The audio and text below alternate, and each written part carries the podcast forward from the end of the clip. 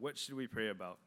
And uh, I just want you guys to think about first, just uh, maybe a, an experience you might have had um, when you're praying. So I, am sure a lot of you do your devotionals in the morning, and um, so just when when you get done, if you're reading the Bible and then you pray, uh, what goes through your mind? Uh, what are you planning to pray about? And so. I know sometimes it, it's so random, right? You, you just thinking about what you're going to pray about, and you might think, you know, like, oh, I just read something about um, about creation. Maybe I should pray about that. Uh, I just read um, I'm just thinking about the test that I have coming up, and, and I'm stressed about it. You might be thinking like, oh, my dog, his leg, his leg is broken, so uh, maybe I can pray for him, but I don't know if I should pray for dogs. That's weird. Um, maybe you're like thinking about your friend at school, and your friend's been talking to you about Christianity more and asking you about your faith and like why you go to church, and you're like, oh, yeah, maybe I'll pray for him. Um, or maybe you're just hungry and you're like, I wonder what's for breakfast, right? And there's so many things that happen in our mind when we're thinking about prayer, when we're thinking what to pray, right? And so it might make you think or consider um, what do we pray about? What should we pray about? Is there a structure to prayer? Is there a priority in prayer? Does God want us to pray about certain things? And so that, that's that's a big question, but um, I'm going to try to answer some of it, most of it, uh, through this, through looking at the Lord's Prayer and answering the main question: What should we what should we pray about? And so there's no better place to look for this answer than God's Word. And within God's Word, there's no better place to look uh, than the Lord's Prayer. And so that's what we're going to be looking at. So the first thing is we'll look at the question that the disciple asked. In uh, Luke 11 1, it says, Jesus was praying in a certain place, and when he finished, one of his disciples said to him, Lord, teach us to pray, as John taught, taught his disciples. He said, so he asked him, Lord, teach us to pray. And so this is basically as close as we can get to answering the question, what should we pray? He's literally asking him, Lord, teach us to pray. And to stress how important this question is, if you think about it, there's many important things in the Christian life, right? Um, but there's there's uh, many questions the disciples ask, but they're not recorded. So, like, if you think about, there's no question in the Bible directly about how how do you preach. There's no question in the Bible directly about how should I read my Bible, how should I do my devotional time. There's no question in the Bible directly about how should I evangelize? And so these are all important things, but they're not directly in the Bible. but this one question is recorded in the Bible. This one, question, this one question is recorded by Luke, and he was inspired by the Holy Spirit, by God Himself to write this down. And so this question is clearly what God wants us to learn uh, about, about prayer. This question is something that we, He wants us to learn the answer to. Uh, teach us to pray. One theologian said it like this He said, Just as the moral law was written with the finger of God, right, the Ten Commandments, so was this prayer dropped from the lips of the Son of God. And so Jesus teaches us directly how to pray. And so God is inviting us to pray. He's instructing us on what we're to pray about. And so that's what we're going to look at today. and so if we get we look at the Father's uh, the Lord's prayer, the first word is Father, right? Father. And before we get into the Lord's prayer and the specifics, I want to just look at this word, Father, and just see how powerful of a word it is and and uh, we don't have the fullness of time to kind of cover the whole thing of what that means uh, to us as Christians, but I hope you know this little part will just motivate you to pray, right? Uh, and so I think most of us are, are used to calling God Father, right? When we go to pray, we've been taught that, or we, we hear our parents, they might address God as Father when we pray. And that's what we're taught. And uh, this is amazing because in the Old Testament, the Jews didn't address God very often as Father. Um, actually, he, he might have even seemed kind of unapproachable, right? If you read through Exodus, you see how God speaks to Moses and he speaks to the Israelites. And the Israelites are so afraid, they're like scared to death. And they basically tell Moses, you know, you, you talk to God and then tell us what he said because we're so afraid. Right? And so God is, is somewhat unapproachable. And then when they, the temple was made, if you remember, there was this place called the Holy of Holies, right? And so God dwelt, his presence dwelt in the Holy of Holies. Um, but God was not directly accessible by all people. He was accessible in his greatness of presence only by one high priest once, in, once a year. Right? And so to call God Father is an amazing thing. It's, it's a privilege that we have that we can approach God as Father. And um, I think Josh covered this. I talked to him a little bit, and by, you know, it's an amazing grace that through the gospel we can address God as Father. That's why we can address God. That's why we can, He even hears our prayers because of Jesus, right? Because of the gospel, because of His life, death, and resurrection, we have access to the Father. Um, Josh covered this verse, uh, these verses, Hebrews 10, uh, 19, and it says, uh, Therefore, brothers, since we have confidence to enter the holy places by the blood of Jesus, right? We enter the holy place by the blood of Jesus. Then in verse 22, he says, Let us draw near with a true heart and in full assurance. And so, how can we draw near to God? It is by the blood of Jesus. And so, not only did Jesus secure our place to God, he, he allowed us to access God, but he gave us a new relationship. And that's uh, adoption, right? And so we were made sons and daughters of God. Be- before, uh, if you guys remember your series on Colossians, right?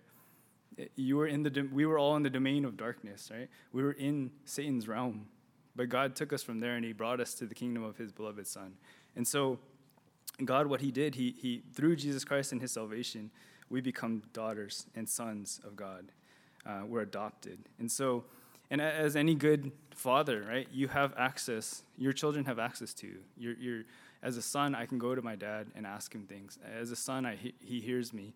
Um, and so with God, he hears his children, and, and we get to call him father. And so that's kind of setting uh, the tone of, of how we can address God and, and how we come before him and he hears our prayers. Uh, 1 Peter 3 12 drives us home. It says, For the eyes of the Lord are on the righteous and his ears are open to their prayer.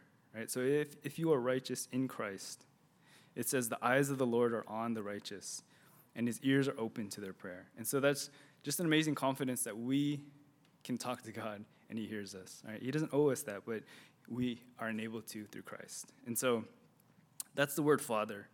Uh, and now we'll look at the actual Lord's Prayer and the, and the different petitions um, that are in the Lord's Prayer. And so if you look at Luke uh, 11 2, the next, uh, the first petition is actually, Father, hallowed be your name, right? Hallowed be your name. And so the first thing I thought of was, what does that mean, right? Um, I don't know if you're like me, but I've never used the word hallowed, right? I don't, I don't think you guys have either, maybe in a smelling test or something, but never used the word hallowed, right? Um, not in this way. And so, what does hallowed be your name mean, right? So let's just establish that first. Uh, hallowed that word, it, it, can mean to be to sanctify or to set apart uh, or to make holy, and that's still kind of hard to understand. So, just a mental picture, thinking about hallowed is is um, you know if, if you're panning for gold, and in the, in the dirt and the mud, you're panning for gold, and you find a little piece of gold, right? What do you do? You you take it out, right? You set it apart, and you, you hold it as valuable, and you set it apart from everything else that is common and, and dirty, uh, and you hold it as valuable. And so that's kind of what it means to hollow, to take something, set it apart from everything common, and hold it above everything else. Uh, and then God's name. What does it mean, God's name? uh, here, his name means basically his whole personhood, right? And so when you think about a name, it, it, it so encompasses a person. When you hear the name, uh, maybe Michael or Emily, um, I looked up, that's like the most famous, uh, popular name, baby names in 2000. I think you guys are born around then. I mean, not 2000, 2010. Um, and so that might bring something to your mind, right? Like uh, for us, when we're naming our kids, we're like, oh, Michael, like I, I knew Michael, I didn't like him, you know? Uh, for you, you might have different uh, associations with people, right? Different values you give to people. And so the same, like thinking about maybe more powerful is, is if you think about the name Gandhi, right? Or Adolf Hitler. Like what kind of thoughts or emotions or values do you associate to those names? And so, in the same way, everyone holds God's name, God's person, eh, in a certain value in your heart, right? We have a different value of who God is. We have a, a different um, association of positive or negative thoughts on who God is. And so, to hallow his name means to set God apart in his own category, right? Taking him apart from the common and placing him in the place that he deserves. Uh, to value him above everything and everyone else.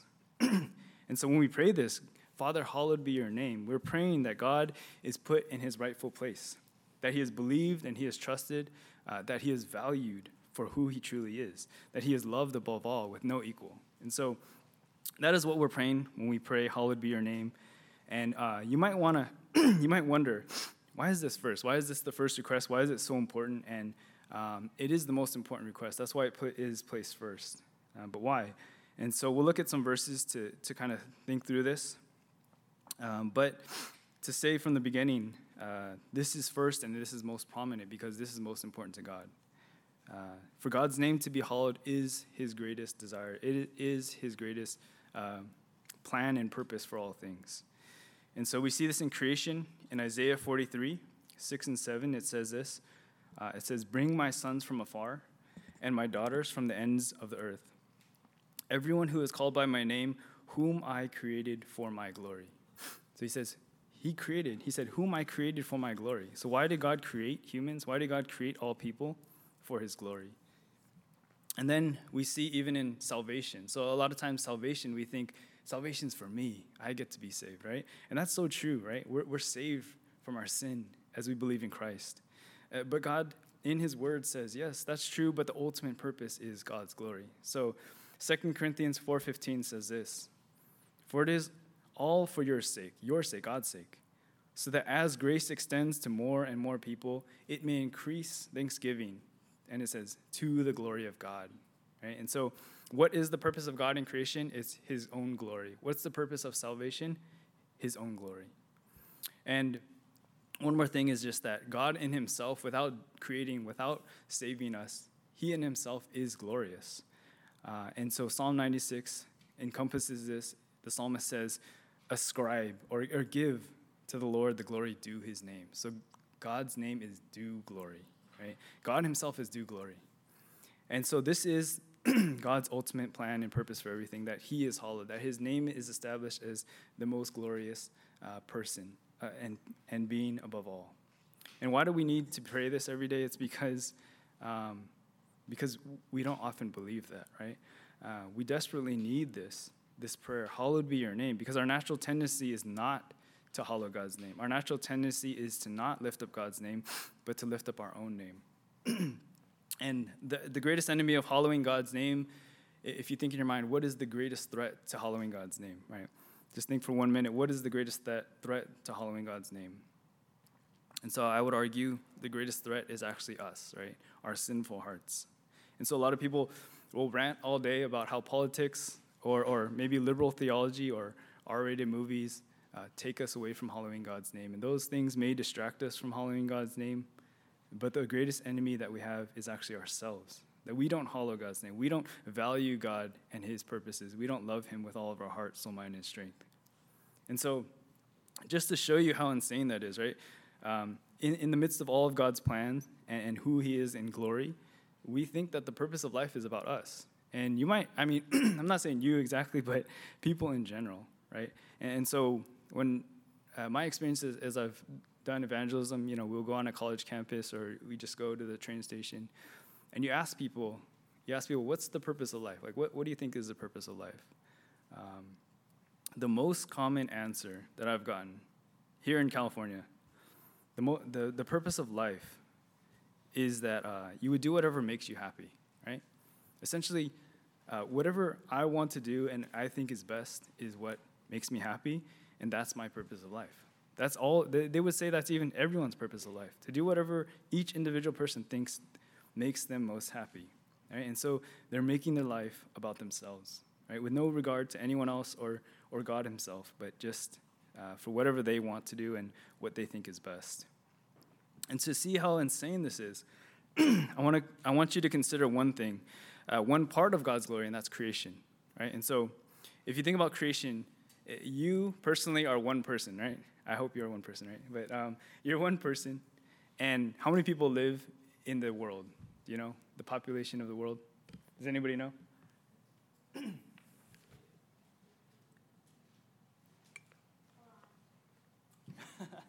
Thank you, Eden. Um, a lot of people. So it's almost 8 billion people.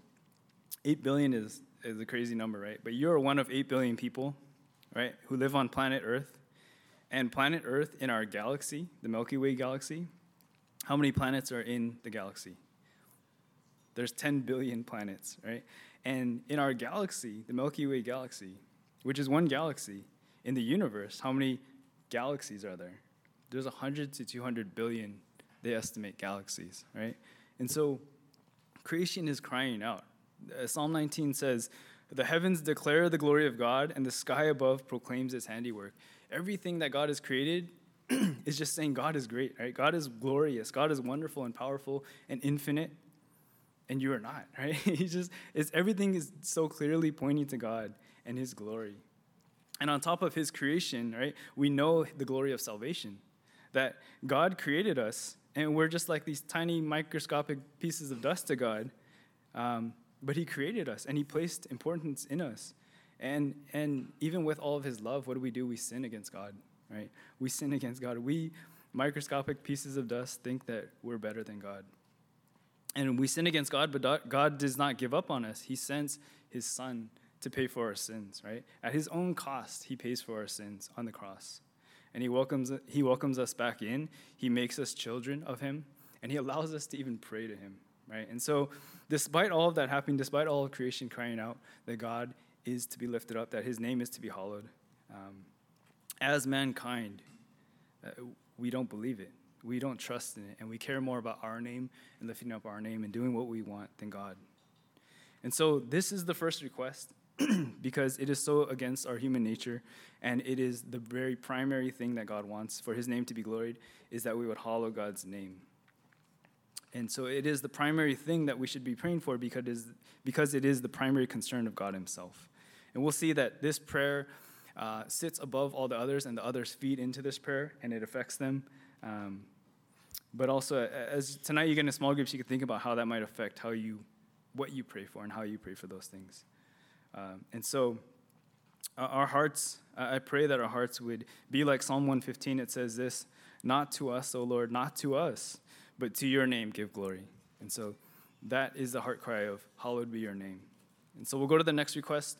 Uh, verse 2, it says, Your kingdom come. And so, your kingdom come, it, it, it's pretty similar to um, Hallowed be your name, right? Uh, but so Matthew's account actually helps us a little bit. There's another account of the Lord, of the Lord's prayer people think it's, it's probably a different teaching because it's a little longer. Uh, but in Matthew's account, um, Matthew says this He says, Your kingdom come. He prays the same thing. Jesus prays the same thing, but he also adds this. He says, Your kingdom come, your will be done on earth as it is in heaven.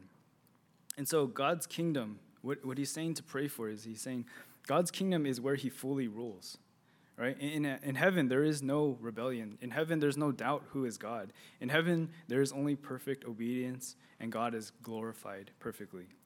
And so we might be thinking, okay, um, yeah, that's nice, but like, what does God's kingdom look like, right? What does God's kingdom look like? Um, and Luke actually talks about God's kingdom quite often as he portrays Jesus teaching on this. Uh, I don't know if you, if you guys know about the Jews' perception of, of God's kingdom. When Jesus was talking about God's kingdom, the Jews thought that the kingdom would be a military rule or a political rule. So they were waiting uh, for Jesus to rise up and, and take them out of Rome. They were waiting for, for the Jews to take over. They were waiting for a, an important nation, for Israel to become an important nation and take over. Um, but what Jesus taught was really different than that.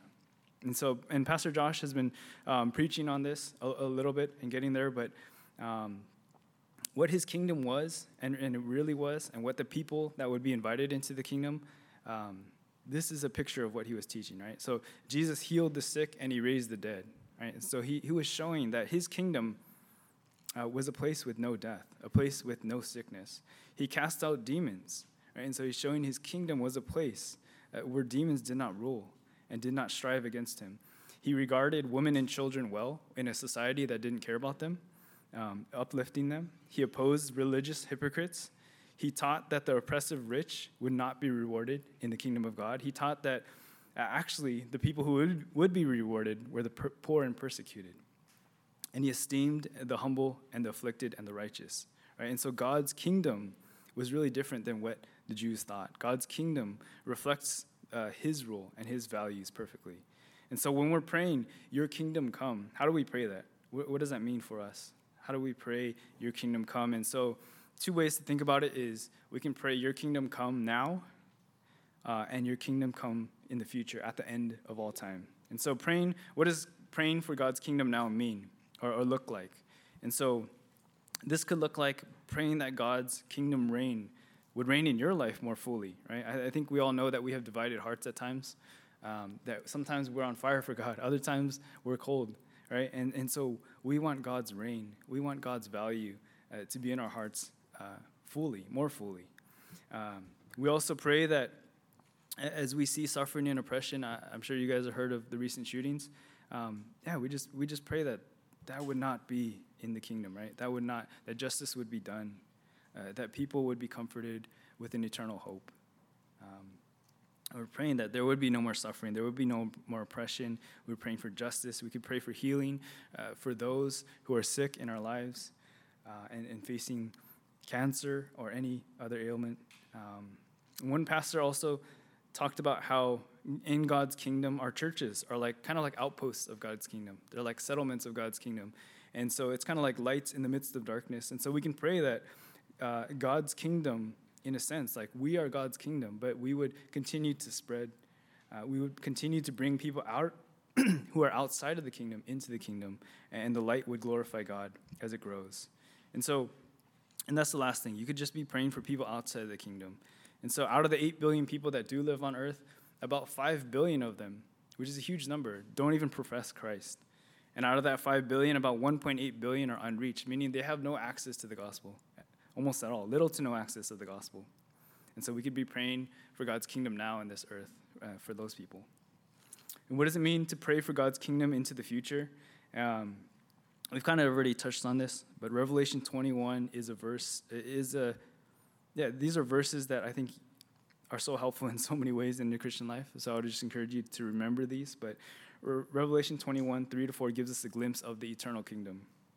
And so it says this Behold, the dwelling place of God is with man, and he will dwell with them, and they will be his people, and God himself will be with them as their God. He will wipe away every tear from their eyes, and death shall be no more. Neither shall there be mourning, nor crying, nor pain anymore, for the former things have passed away.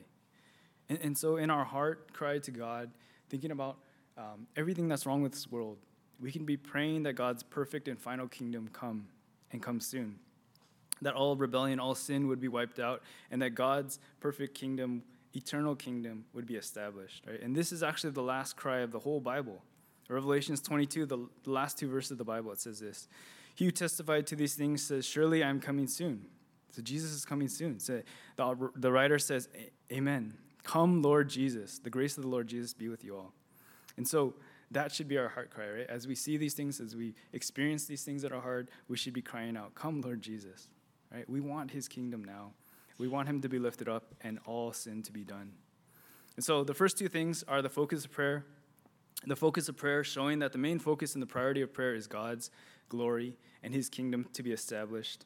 Um, and so the next three requests that we'll look at address our human needs, right? And so this is where we look at uh, what do we need as humans. So God, although He is most concerned with His glory, He knows we are we are dust, right? He knows we are weak humans and, and we need things, and, and He cares about those things. And so we get to look at some of those requests. So the first one is give us each day our daily bread. Uh, and so what does that mean? um, bread was common it was a common food in the New Testament. And so praying for daily bread was just asking for daily provision, for your physical needs to be met, right? Um, for me, it's like I'm praying for rice every day, you know? so it's just whatever you eat, like you need daily provision. And God has created you to be a dependent creature, right? Uh, so we need water, we need food, uh, we need sleep, we need oxygen to live. And so uh, by His amazing grace, God is not indifferent to these things. He actually invites us to ask Him for these things, and He cares about them. Um, if you were to think about maybe someone who's powerful or rich or talented, right? So some names I thought of was like Elon Musk or LeBron James or maybe Taylor Swift. I don't know what you guys like. I'm sorry. Um, but if you're just thinking about like someone that's, yeah, you look up to maybe and they have a lot of talent and you're like, that would be cool to watch them. Um, so it would be cool. Like it, it, it would be great if you can go and watch them. You can um, you can see them, you can learn something from them. Um, and so it'd be, it would be awesome to listen to someone or to, uh, to take in something from that person. But if you think about it, that person is never going to come down to you, right? No, that person's not going to come down to you and care about you and listen to you and hear you or care about your needs.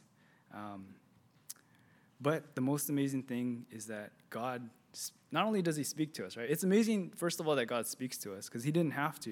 He didn't have to speak to us in English, or, or sorry, not English, human language. He didn't have to communicate to us or even give us the Bible, uh, but he did. But on top of that, God listens to us, right? God listens to us in our prayer. He hears our requests for our physical needs, even uh, that we need bread. And so um, I think at this point, it, it's kind of hard for us to think about daily bread in our culture and society.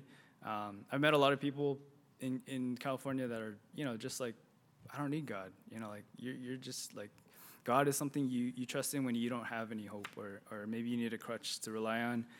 Uh, and a lot of people are successful. There are a lot of people are good, and they're like, I don't need God. I have everything I need. I don't need God. And so I think that's our temptation for most of you, right? For most of us in this church, uh, we are probably well supplied, right? We are probably, uh, our parents do well uh, or, or decently. I mean, we're all in California still. Um, we have uh, our, our food on the table. We don't really worry about where our next meal is going to come from. And so I think our, our, in our culture, in our society, our, our temptation is actually to forget about our need from God. Right? And we don't feel that need. But God, Jesus here is reminding us that we have a daily need. Um, I want to uh, just look at Deuteronomy 8 really quick. And this is Deuteronomy 8 is uh, Moses has led the Israelites uh, all the way out of, out of Egypt. Uh, God has delivered them miraculously, right, through the, the plagues and through, his, through, the, through the Red Sea and brought them through the wilderness. And finally, they're at the edge, the precipice of going into the promised land. Uh, and this is what uh, Moses warns them. He warns them because he knows once they go into the land, they will be wealthy. Once they go into the land, they will be have their needs met. And so this is what he says Deuteronomy 8, uh, 17, 18 says, Beware lest you say in your heart, My power, right? My power and the might of my hand have gotten me this wealth. Beware, he's saying. and then he says, You shall remember the Lord your God, for it is he who gives you power to get wealth. Right? And so God is, uh, God is warning them through Moses that even if you have it all together, even if you have everything, uh, don't forget that God is the one who actually gives you all these good things. God is the giver of every good gift. And so if you are doing well in school, which I'm sure many of you are, or maybe uh, you're good at sports or music or whatever you're good at, uh, you're, you're headed to a good career, don't forget that God is the one who gives you all these graces. Don't forget that, yes, you worked hard, but God is the one who has enabled you. God is the one who strengthens you. God is the one who gives you um, common grace to do this, right? Just even think about this that you were born here in California. You could have been born anywhere. you could have been born on an island with nothing, right? But you were born here. God has given you that opportunity. Uh, God has given you the intellect. God has given you the drive to succeed, to continue. God has given you, most likely, parents that care about you uh, and love you. And God gives you breath each day, right? That you survive on through oxygen. And so that is all God's gifts to us, right? And, and so in no way should we be prideful uh, to think that my hand has done this, uh, that I have done this and I deserve this, and forget about our provision that we need from God every day. And so I, I thought, you know, I think we often probably don't think we're so strong, but I think we just assume we're so strong. Um, but we need to realize we're, we're really weak, right? Uh, we're actually, without God's grace, we're like, I thought of this example like, we're like a dandelion, right? Those little things you blow on. We're like a dandelion in a hurricane, right? And so there's just like no chance. We stand no chance to stay together without God. And so we need to be careful that um, our temptation, I think, in our culture is that God's gift don't blind us to de- depending upon God each day. And so that's to those who are well supplied. I also want to address those who are who feel their need, right? And so because whether you're not, you may be in this season where you feel a physical need. You may uh, be there now where you're thinking about going to school, paying for school. Um, you may be thinking about living on your own, and that's expensive here. Um, or maybe you're just going through a physical or, or otherwise just, just trial, right? And so you, you know your need. You know your need, or in the least, you will know your need. I promise you. If you ask anyone uh, who's older, there are trials, right? There are needs that they have. And, and so, uh, to those of you who feel your need, uh, this is an assuring grace that God gives to us, right? That we can pray to God, uh, give us our daily bread, and He hears us. And, uh, in Matthew, it says that he, as, his, as our Father, He knows our needs. And so that's such an amazing grace. One story I want to illustrate that is um, George Mueller. I don't know if you guys know who George Mueller is. Um, he lived in England in the 1800s. He was a, a pastor. He had uh, opened many orphanages to care for kids. Uh, he took them off of the street. At that time, there wasn't like a lot of orphanages. Kids would just be orphaned on the street. fending for themselves or, or uh, stealing and, and doing whatever they could to get by. so he started taking them in, showing them the love of Christ. Uh, and so there's a story. This, this man, he was convinced uh, to run all these orphanages, he would depend upon God in prayer. And he wouldn't tell everyone his needs, he wouldn't publish it, he wouldn't do fundraisers. Uh, he would pray and trust God alone. And so there's a story. One day they, they end up running out of money, they end up running out of food at the house that he's in. Um, and the, they come and ask him, you know, what are we going to do? We don't have food for these 300 orphans that are going they need breakfast. And so he tells them, set the table and sit them down and we'll pray. And so they pray. They pray for the food and they wait upon God. And so they're waiting upon God and then sooner than later a knock comes on the door, right? And it's the local baker. And it's recorded he said this. Uh, it said, Last night I could not sleep. Somehow I knew that you would need bread this morning. So I got up and I baked three batches for you. So he brings bread for all of them. And soon after, they're, they're unloading the bread, and someone else knocks, and it's the local milkman. Milkman. At that time, they would deliver milk like door to door. And he said uh, his cart had just broken down, and he wouldn't. By the time they would come and fix the cart, he said all the milk would spoil, and so he offered them uh, all the milk for the orphans in his cart. And so that's just to show us that God knows our needs. And as we pursue his kingdom and righteousness, he fulfills those needs. Uh, Matthew 6, 32 to 33 says this For the Gentiles seek after these things, uh, for food and clothing and, and um, everything that we need. Uh, but it says, Your heavenly Father knows that you need them all. Verse 33 says, But seek first the kingdom of God and his righteousness, and all these things will be added to you. And so, our experience probably is not going to be as dramatic as George Mueller's, right? Um, but as we seek God's will, as we work hard and we depend upon, we depend upon God fully in prayer, um, God promises that He'll hear us and He He will provide for us.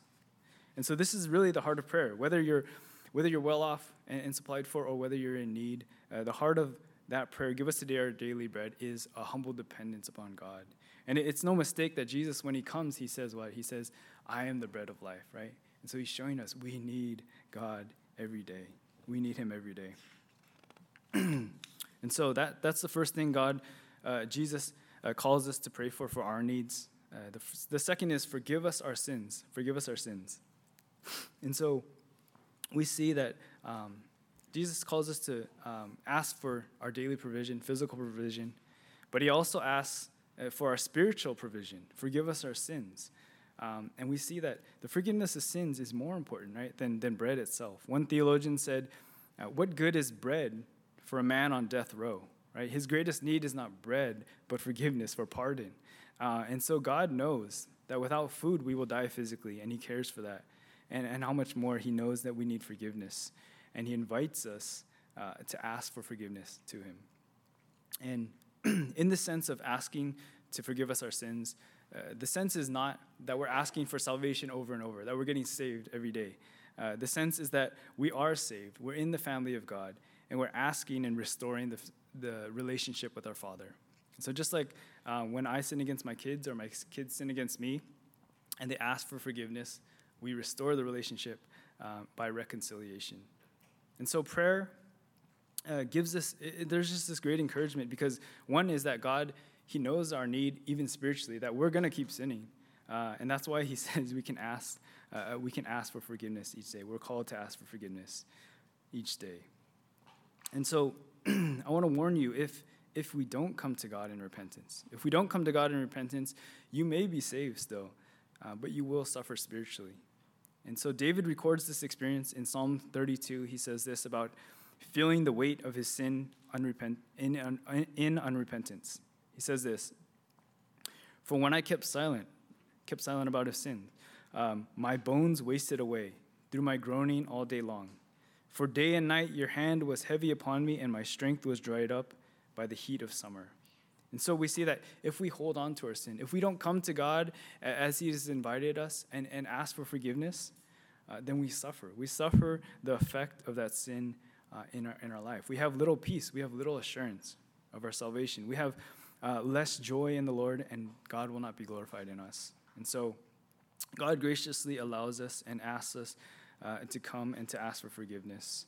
Uh, and 1 John 1 9 is so encouraging uh, for us who know our sin daily. It says this If we confess our sins, right? So if we, if we are willing to confess our sin, he is faithful and just to forgive us our sins and to cleanse us from all unrighteousness. Right? And, and so we have this great hope, this great promise that, that God says in 1 John if we confess our sins, he is faithful and just to forgive us our sins and cleanse us from all, from all unrighteousness. And so each day, we have to include this, right? We, we have to include this spiritual need that we need to come to God each day asking for forgiveness, thinking about how we have sinned, and humbly examining our lives and confessing our sins uh, to God and asking for forgiveness. And so, tied to that verse, uh, or to that sentence, uh, forgive us our sins, is this other part. It, it says, For we ourselves forgive everyone who's indebted to us. Right? So, we ourselves forgive everyone who is indebted to us. And if you think about uh, your own life, I'm sure that you found that forgiveness is not always easy, right? Forgiveness is not always easy. So there's one aspect where we go to God and we ask for forgiveness, and that's hard. Um, and that's hard, and, and, yet it's also hard and when someone comes to us and has forgiven us. Or, or, sorry, someone has come to us and sinned against us and is asking for forgiveness. Uh, and so it's interesting to note that uh, this is tied to our forgiveness before God. That in some way it's assumed uh, that we would be forgiving others who sin against us if we expect God uh, to forgive us our sins. And you might ask, why? Why is that? So, a simple answer is that a true believer who understands the gospel and what they have been forgiven of, if they truly understand what they've been forgiven of, uh, they will extend that forgiveness to others. Right? And so, before we go deeper, I want to I want to qualify that quickly, uh, just because uh, there is this kind of sense in today's, uh, I think in today that um, as Christians, we should forgive every, anyone and everyone, uh, even if they don't ask for forgiveness, right? No matter what they did. And, and I think it's a, it's a harder conversation. Uh, but there's many situations I think we need to consider how sin might affect um, even our, our trust, our reconciliation in, the, in harder situations, in harder sins. Um, but in general, in general, just in our daily lives, uh, we are called we are called to uh, uh extend forgiveness to those who sin against us.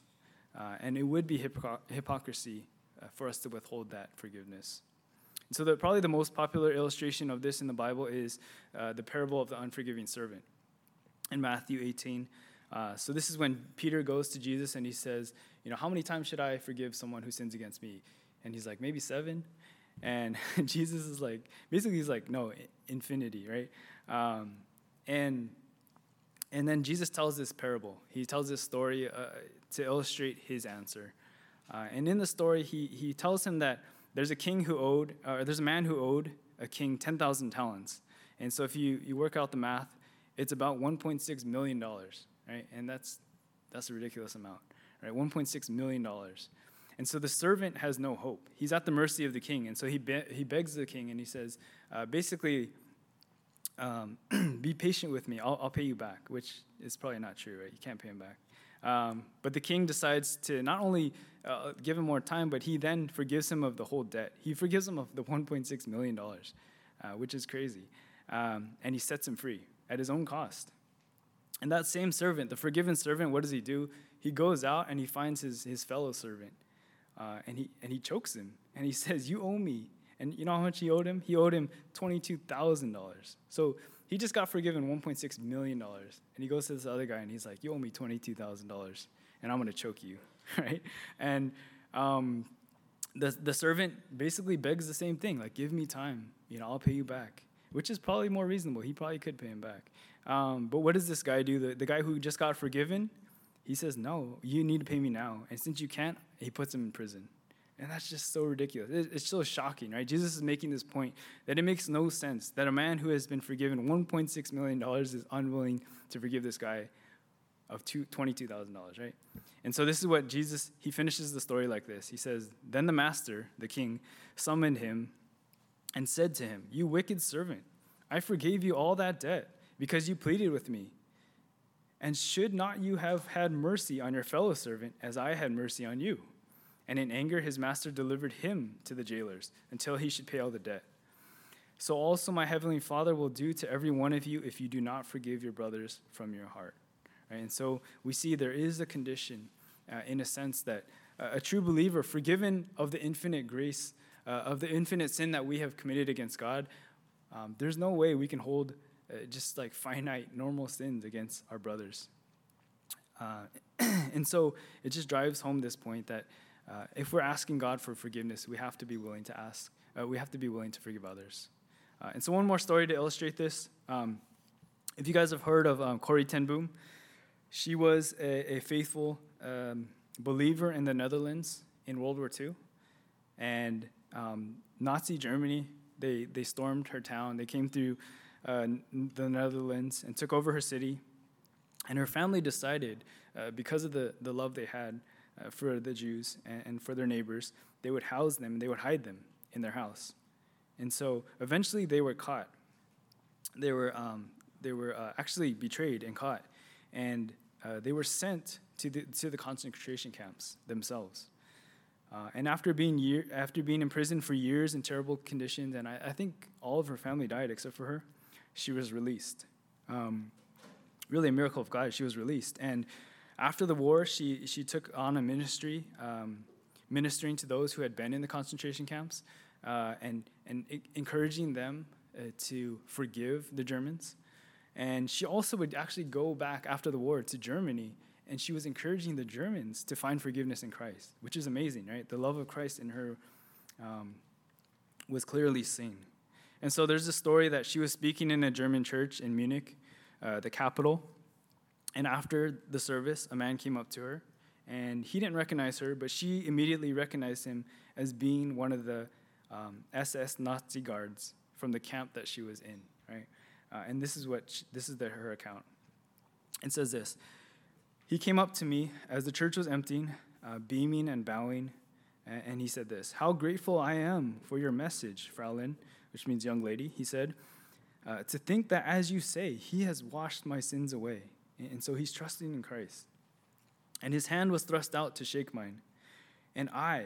Uh, ten Boom, Corrie ten Boom said, and I, who preached so often to the people in uh, Bloemendaal, which is where she was ministering to those uh, who were in the concentration camps. Uh, I, who preached so often to these people, the need to forgive, she said she kept her hand at her side. And she said this Even as the angry, vengeful thoughts boiled through me, I saw the sin of them. And Jesus Christ had died for this man. Was I going to ask more? Lord Jesus, I prayed, forgive me and help me to forgive him. Uh, she says, I tried to smile, I struggled to raise my hand, but I could not. I felt nothing, not the slightest spark of warmth or charity, and so again, I breathed a silent prayer Jesus, I cannot forgive him. Give me your forgiveness. Uh, and then she tells it, she says, As I took his hand, the most incredible thing happened. From my shoulder along my arm, and through my hand, a current seemed to pass from me to him, while into my heart sprang a love for this stranger that almost overwhelmed me. And so we see that Corrie ten Boom, sinned against by this man and by these people, is able to forgive because of the forgiveness of God, right? We're able to love because of the love we've been shown in Christ. Uh, and so, I, as you pray, as you, you spend your time in prayer, um, I, it's so important for us to think about how we have sinned against God and also how we need to reconcile with others in our lives. How, if there's any relational conflict in our life, we need to address it and reconcile and be willing to forgive others who sin against us as God has forgiven us. and so we get to the last, um, the last uh, request that Jesus calls us to ask. Uh, and this is lead us not into temptation. Lead us not into temptation. And so the first thing to make clear here is that this does not mean that God tempts us to sin, right? Uh, we're, we're called to ask God, lead us not into temptation. So what does that mean? Um, James 1 makes James 1 makes this clear. James 1 13 to 15 says, Let no one say when he is tempted, I am being tempted by God. For God cannot be tempted with sin, and he himself tempts no one. So it's just so clear, right? God cannot be tempted with evil, and he himself tempts no one. But each person is tempted when he is lured and enticed by his own desire. And so it's just so clearly showing us that he tempts no one. That's what it says. Um, so how do we how do we understand this? What does it mean to ask God, lead us not into temptation? And John Piper was helpful for me thinking through this. He, he distinguished our experience of temptation. He says uh, that God sometimes allows um, sin to test us. Okay, so sometimes God tests us, uh, but but Satan is the one who tempts us, and so God will sometimes allow us to be tested by sin, so that we will grow in our faith, uh, so that we will be kept alert from sin, we will be woken up uh, from our comforts, and uh, that He can even discipline us uh, to drive us away from sin. And on the other hand, Satan, Satan is the one who tempts. Satan is the one who tempts and has no purpose for our good. His only purpose is to lead us to sin. That temptation would lead to sin, and sin would lead to death. Um, Satan's purpose is to condemn us. Satan's purpose is to make us less useful in the kingdom. Satan's purpose, ultimate purpose, is to take us away from God. And so he tempts us, he brings temptation to us. Uh, in the midst of our temptation, we have a great hope, right? Uh, 1 Corinthians 10 uh, is, is a great encouragement to us. Uh, it says this Therefore, let anyone who thinks that he stands take heed lest he fall. Right? We need to be aware, we need to be present, we need to be ready for temptation, um, not just pridefully going on about our life. And he continues this No temptation has overtaken you that is not common to man. God is faithful. He will not let you be tempted beyond your ability, but with the temptation, he will also provide the way of escape, that you may be able to endure it. And it's so encouraging because I think sometimes we have this mindset that, you know, sin is, it's, it's just going to happen, right? We have a defeatist view that, you know, I, I can't withstand sin. Um, and we almost don't pray this. We don't pray, don't lead us not into temptation. We just give in. We just give up. We, we just think, oh, everybody sins. That's what happens, right? And that's not true. 1 Corinthians 10 is saying, God is faithful. He will not let you be tempted beyond your ability. But with the temptation, He will also provide the way of escape. There's a way out. He can make you endure it. And so, with God's help, um, and this is why we need to pray, right? With God's help, we can withstand temptation. With God's help, we can have victory over temptation through the Spirit. Uh, and so, there's so many things for us to pray through, right? As we think about temptations, some I thought of, uh, you know, you can pray for everything, right? Um, but, you know, just things that you may deal with, um, just praying to God, right? I have that test that I'm stressed about, and I'm tempted to cheat, right? I know it's I know it's easy to cheat today, right? Uh, and you can be tempted to, to sin against God by, by cheating. Uh, or maybe um, you, ha- you don't agree with your parents or your teachers, you don't respect them. And, and so we can pray, God, don't let me sin against them in disrespect, right? Um, or help me be loving to my friend, this person who's annoying to me. Help me not to slander them to my other friends, right? And, and one I know I fear with I, I struggle with and others do. Help me not to fear man, right? Help me not to think of their approval more important than God's. And so there's so many things, um, but to protect us from sin, this is a huge way that God calls us to um, pray that we would not be led into temptation. And so, just to wrap everything up, you know, we, we went through the Lord's Prayer and just looking at what are the different requests that Jesus gives us, uh, the order and the priority of prayer, uh, that God's name is to be hallowed and, what that means. And, and we see that as we depend upon God for each of these requests, God is glorified when He answers our prayers, when He strengthens us, when He helps us. Uh, and when we are kept from sin, He is glorified. And so I want to end with a, a couple practical things to think about. the, the first is one way you can pray. There's many ways you can structure your prayer. Um, but one practical way is to think through the, these requests of the Lord's Prayer. And so you can just memorize it, or you can uh, go to the Lord's Prayer in, in, Luke 1 and just, just pray this. Uh, and just think through each, each request. Father, hallowed be your name. And, and just like we talked about, just think through what does it mean for God's name to be hallowed? In my life, in, in this world, how can I hallow God's name? And um, your kingdom come and, and be praying over that and every request on and on and so that's just one easy way there's many different structures but um, one way is to pray along the Lord's Prayer.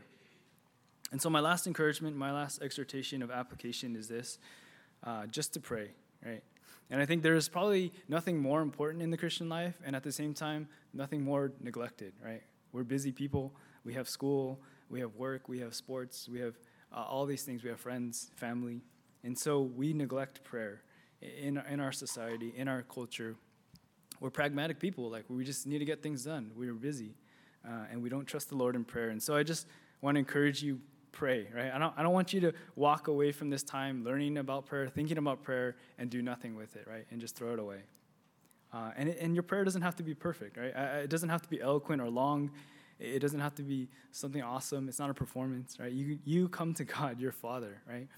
Um, you, don't, you don't say a speech to your Father, right? You, you just come to Him and you pour out your heart.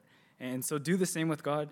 Uh, go to Him humbly and just seeking His glory and commit yourself to pray. And so I just encourage you to set aside that time for prayer, not just you know before you take a test, not just before you're eating a meal, but really just set yourself uh, to pray. And if you want to grow, if you want to know the Lord and His grace, and even knowing the Lord personally more, uh, that's all through prayer.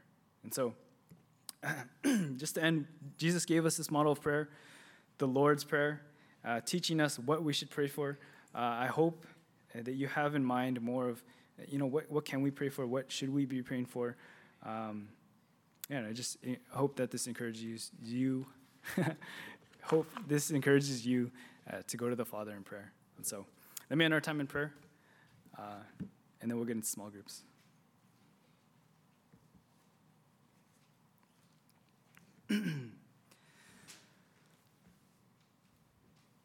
Father, we just uh, thank you so much for your grace that um, we can call you Father, that uh, you love us through the Son, and uh, that you hear our prayers and that you want us to pray to you. And we're thankful that you spoke uh, through Jesus, and Jesus laid out the Lord's Prayer for us so we can think through um, how we should pray, what we should be praying for. Uh, and I just pray for the students that they would create habits of prayer now, even as they're young, uh, that it would continue with them as they grow up, and uh, that they could look back and give you all the glory. That you have been with them, that you have grown them, that you have kept them from temptation, that you have um, led them because uh, they have appealed to you, because they have come to you in prayer, and that they would not say, Their hand has done this, or I have done this, but they would say, The Lord has done it all, uh, and that they can glorify you and because of your grace. And so we thank you, Lord. We pray you bless the time of small groups, uh, and we thank you for this night. In Christ's name, amen.